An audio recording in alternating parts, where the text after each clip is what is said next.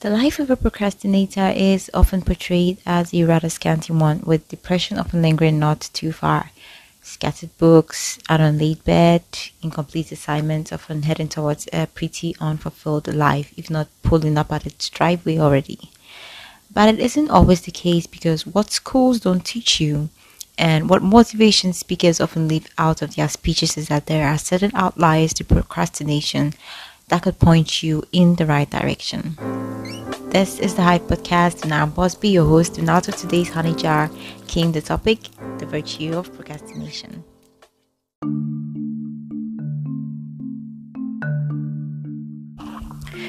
Three weeks ago, I found myself stuck between figuring out my life, which involved whether or not to get a master's before potentially saying I do to a man who is probably non existent, or vice versa, and figuring out my next episode title. Finally, concluding that neither was with my current disposition of complete calmness because, of course, I was not ready to disrupt that by actively partaking in the cataclysm of depression. I resorted to reading one of my six unpublished novels which I wrote back in 2019. And then it hit me. It was not complete. Should that have been a problem? Absolutely. But of course, this bee was way too busy doing nothing to be bothered. but I should have been bothered because just like a billion other things I often started but was slow to finish, this too was just another reminder that I was a chronic procrastinator. Now, the greater problem was solving the word problem. What was wrong with me? Why didn't I even care that much about finishing what I started? And contradictory to my initial thought of not thinking myself into depression, that was exactly what I was doing. I started searching for speeches on the positive sides of procrastination to at least convince myself that I was doing the right thing by taking things slow and at my own pace.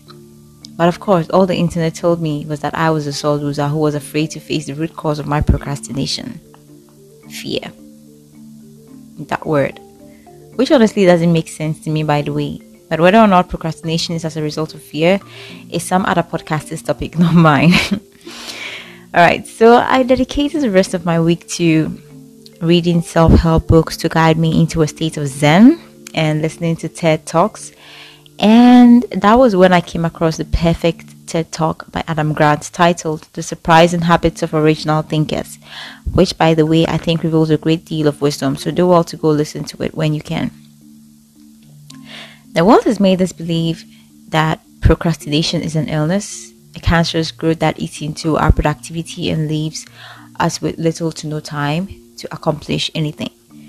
And yes, it can be just that but most often, procrastination is not the problem because believe me, you, there is a hidden intelligence, almost an invisible, glorious side to it. And I will tell you why you should stop calling yourself a chronic procrastinator with such disappointments, but instead embrace the virtue in it.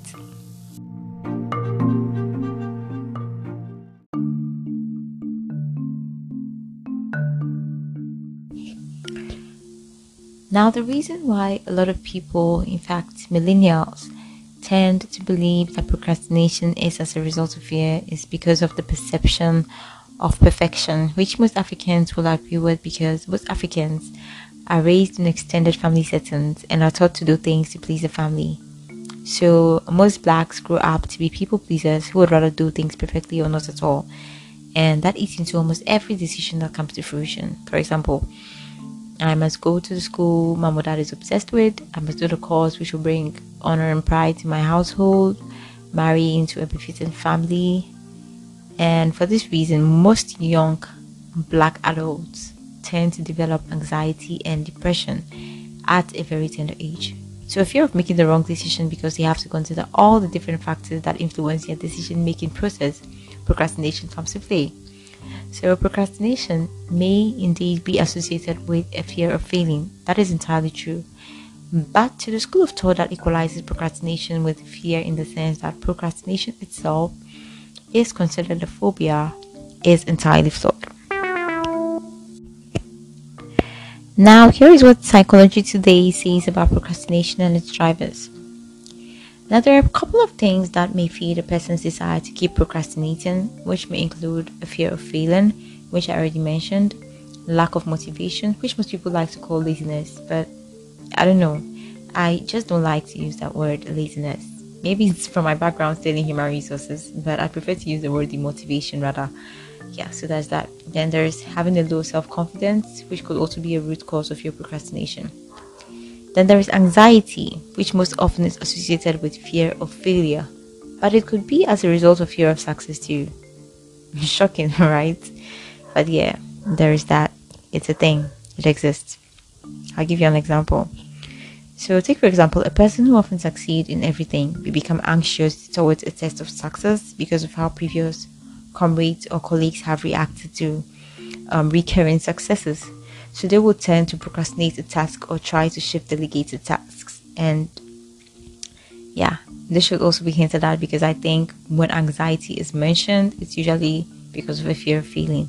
But then, yeah, fear of success is a thing. And then there is overconfidence as well. And that too could be another reason for procrastination. All right, so here's a quick question. Hmm. Let's test your grammar. So, what is the difference between procrastination and postponing? Any ideas? All right, I'll go ahead and answer that for you. So, well, the former is a noun and the latter is a verb. yeah. this is where you know in your heart that you should have taken junior level English lessons very seriously, but don't sweat it. Boss be easier to break it down.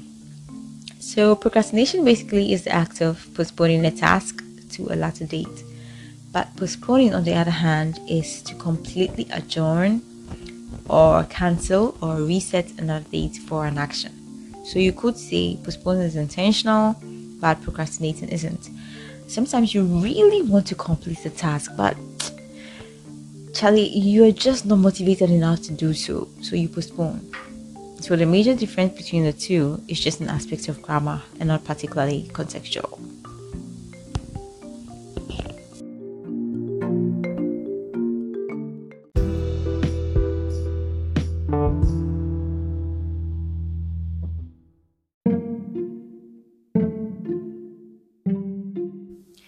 Alright, what if I told you that 99.999% of the world's greatest inventors, writers, scientists, and even poets often left their work incomplete only to return to it years later to leave us all with a masterpiece?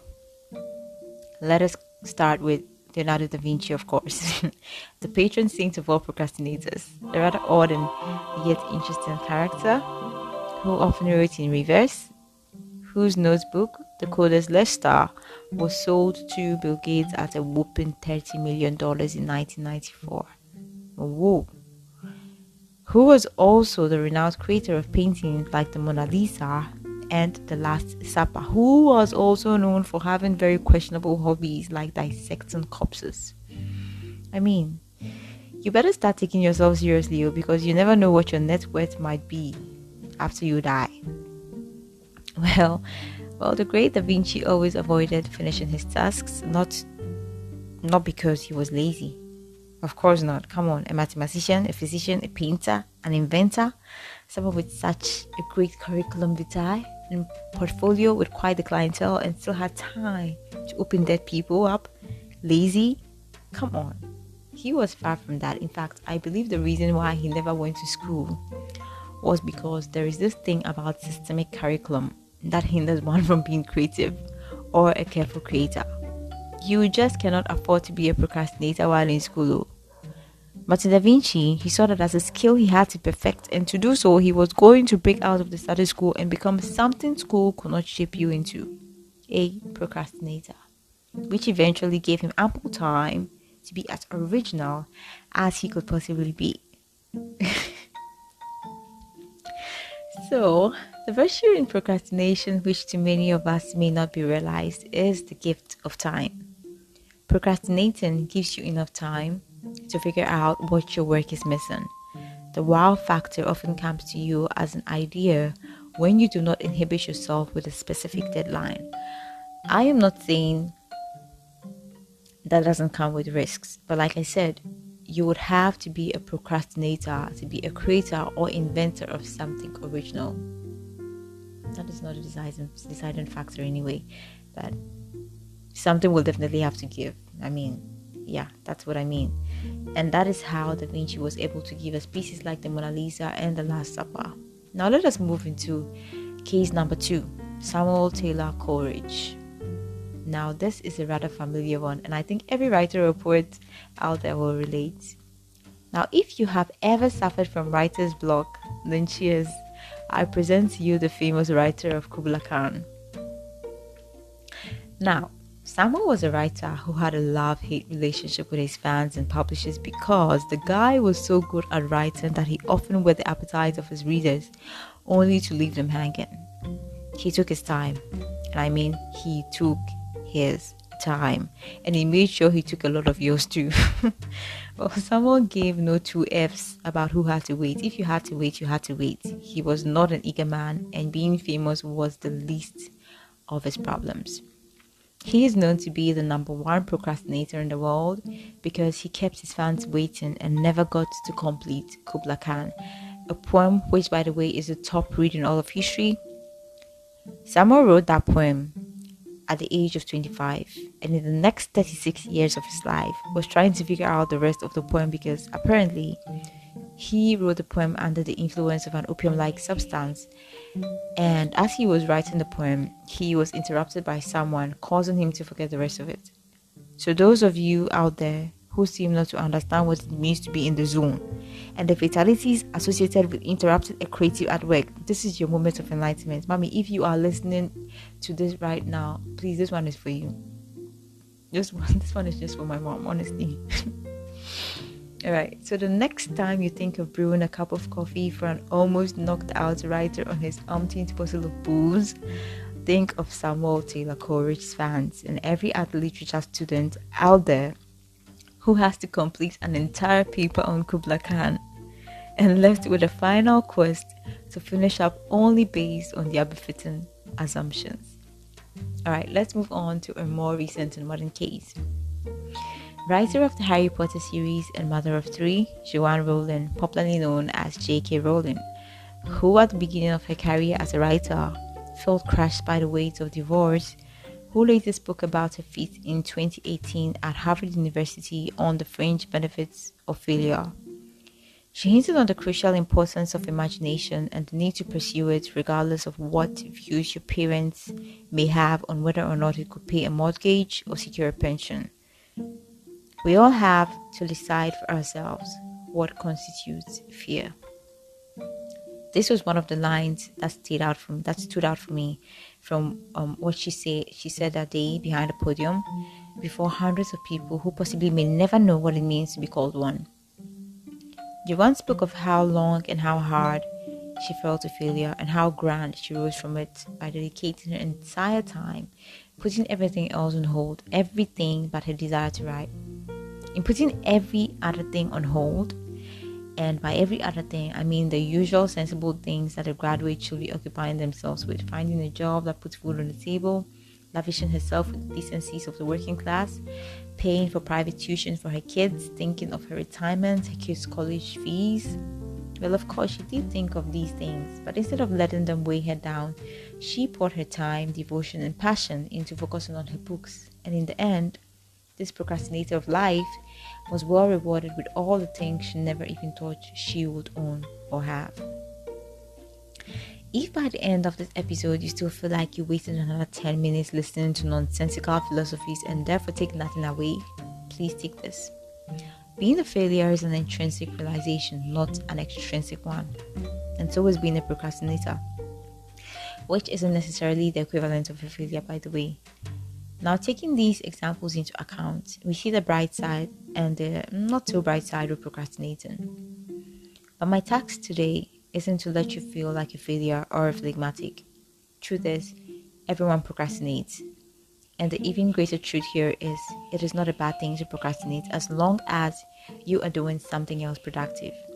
And I'm not just saying this to blow on the sauce left behind by my unfinished businesses, but think about it. The virtue of procrastination is in these words Be afraid of failing, that is okay. But even greater, be afraid of failing to give it a shot because not trying at all is where you feel the most. So, till next time, I'll be here in the hive making some more honey. Stay blessed and do share this episode with your entire household. I'd love to hear your thoughts anyway. So hit me up on my socials. Let's get talking. This podcast is available on Apple Podcast, RadioPublic, and Spotify. Do follow and don't forget to rate me. Can someone get me some tea? I'm feeling punched out here.